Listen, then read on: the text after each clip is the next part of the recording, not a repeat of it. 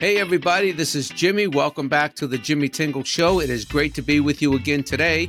We have another ballot question we're going to talk about today, ladies and gentlemen. And our spokesperson for this ballot question, question number one, please welcome to the show Andrew Farnitano. He is the communications director for the Fair Share Massachusetts. Drum roll, please, ladies and gentlemen, the one, the only Mr. Andrew Farnitano. Hello, Andrew. How are you? Hey, Jimmy, it's great to be here. I'm excited. We got two weeks until Election Day, and I'm excited to be here. Great. Well, first of all, just explain to everybody what exactly is the Fair Share Amendment, also known as the Millionaire's Tax. Yeah, so it's got a lot of names the Fair Share Amendment, the Millionaire's Tax, the most important one, question one on the ballot in November. It's a great opportunity to invest in our public schools, our colleges, our roads, bridges, and public transportation to make all those things that are so important to our communities stronger. And we can do so by making our tax system fairer. So, question one would create a 4% tax on the portion of a person's income that's over $1 million. So, if you make less than a million dollars in a single year, you won't pay a penny more. That's 99% of us here in Massachusetts won't pay one cent more. For those lucky few who make over a million dollars in a single year, they'll pay an extra four cents on their second million, their third million, everything above, an extra four cents on every dollar. And that okay. money will be dedicated to roads and bridges and public transportation as well as our schools and colleges. Okay. In terms of numbers, how many people are we talking about that will be affected approximately? Very few. We're talking about about 20,000 people in a given year. Um, these are the top, it's actually less than 1% of taxpayers in the state who would pay more. And very few of them would uh, pay a substantial amount more. If someone makes a little bit over a million dollars in one year, they're going to pay a little bit more. But the people who make a lot over a million dollars uh, will pay more on that second, third, fourth million. That's where most of the money raised by this amendment will come from. Right. So you're talking about the tax increase on 4% above a million dollars, and you're advocating for yes on one. That's what the your ballot question is. Uh, this ballot question, you're advocating for yes. Are there people in that category of those 20,000 people who are also uh, advocates of yes on one? Yeah, certainly. I think a lot of people who have been successful in our economy understand that these basic elements, good public schools that create a good, well educated workforce, a public transportation system and roads and bridges that are reliable that help people get to and from work, uh, to and from where they need to go. Those are core elements of what makes our economy successful. And so we are proud to have support from over 100 business owners, uh, people, small businesses that wouldn't be affected, as well as owners of large businesses who might pay a little bit more, but understand that this is a good investment that we can make in the future of our Commonwealth. I imagine if you're in that that category of income, there's got to be a lot of people who went to public schools who would probably be uh, very appreciative and I don't I won't say welcome the idea of paying more, but at least be in support of it. Yeah, certainly. There was a great op ed uh, written in the Boston Business Journal this week by Mohamad Ali, who's a CEO of a local tech company, IDG, with thousands of employees uh, here in Boston he talked about growing up, going to public schools, how that was a opportunity for him to get ahead in life, get on the path that has brought him to a successful career and um, and some personal income.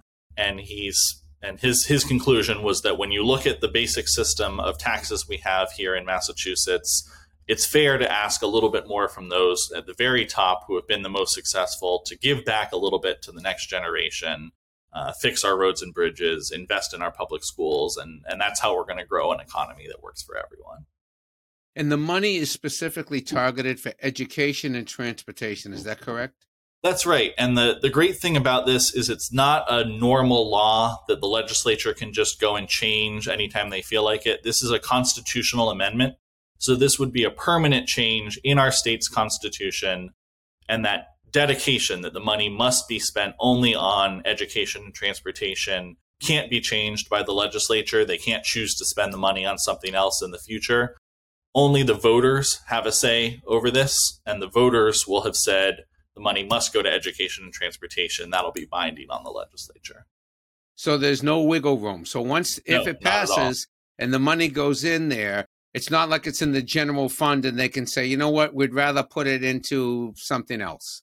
Right. They, they can't spend it on anything else other than education and transportation. Okay. Well, it'll be interesting to see how that works out. We've got a great coalition of over 500 organizations all across the state that's going to be watching closely after Election Day. You know, once we win this thing, um, we're going to be there the, the next day and the next year to make sure that the money is reaching the classroom and reaching our local roads and bridges because that's why we're in this fight. We, we know that these areas of our economy need more investment, that we're, we're falling behind in our schools. Students are really struggling to recover from the pandemic. Um, our roads and bridges just aren't carrying the, the vehicles and the, the people that they need to. Um, they're falling into disrepair, and we need to do something about it. Andrew, you said that you have a coalition of 500 organizations.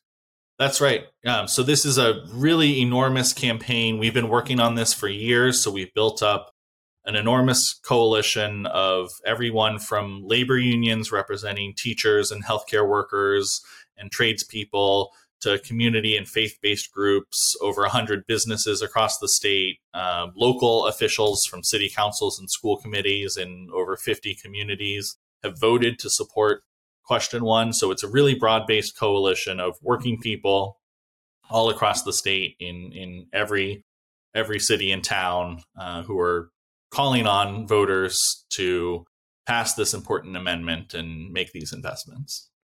And tell me about the opposition. What are some of the talking points of the opposition? I know one of them that I heard was that while the money might not go where it's intended to go, that was one. Yeah. And you say that that's constitutionally against the law at this yeah. point if it passes. What are some of the other talking points? Who actually is opposing this? Yeah, so the the opposition to question one, there's a ballot committee that's been bankrolled by some of the wealthiest people in the state.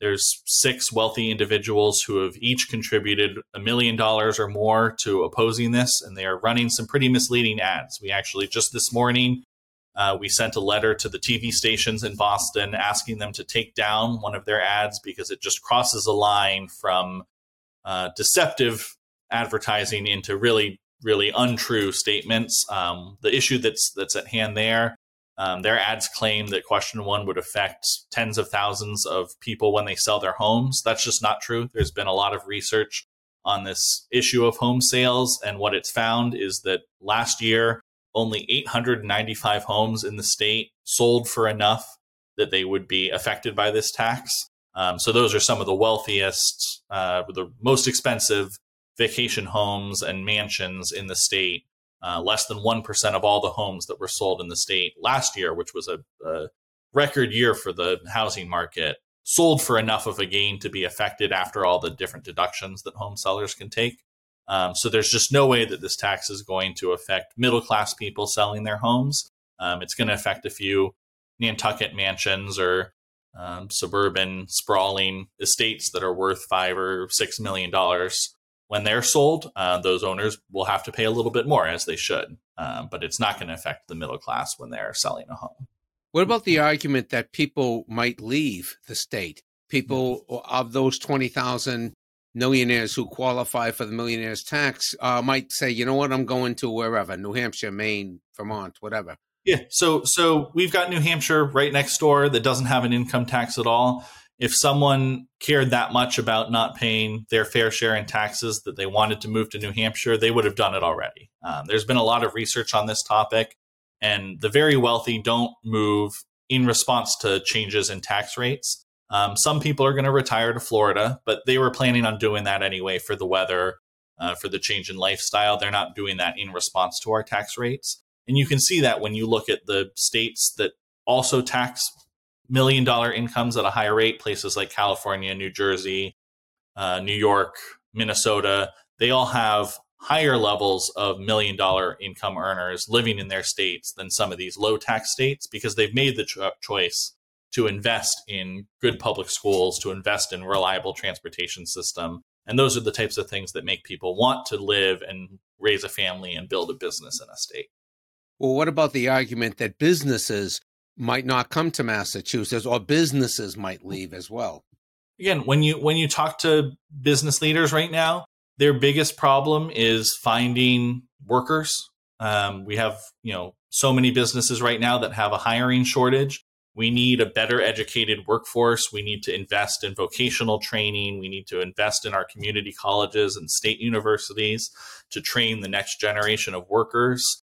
We also need to invest in a transportation system that works to get those workers from their homes uh, to their jobs. And that matters much more to businesses than a marginal change in the tax rate that some of their wealthiest investors are going to pay. So, Andrew, who is funding the Yes on One campaign? Most of our funding has come from unions, especially uh, teachers' unions.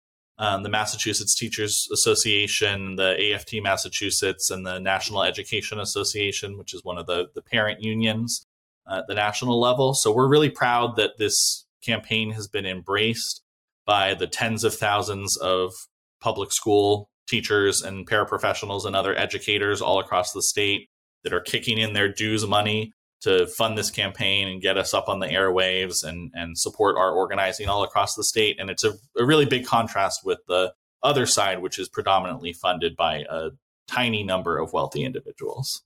So, Andrew, do you accept donations? If the average person watching this wanted to contribute to the ballot question, could they do that?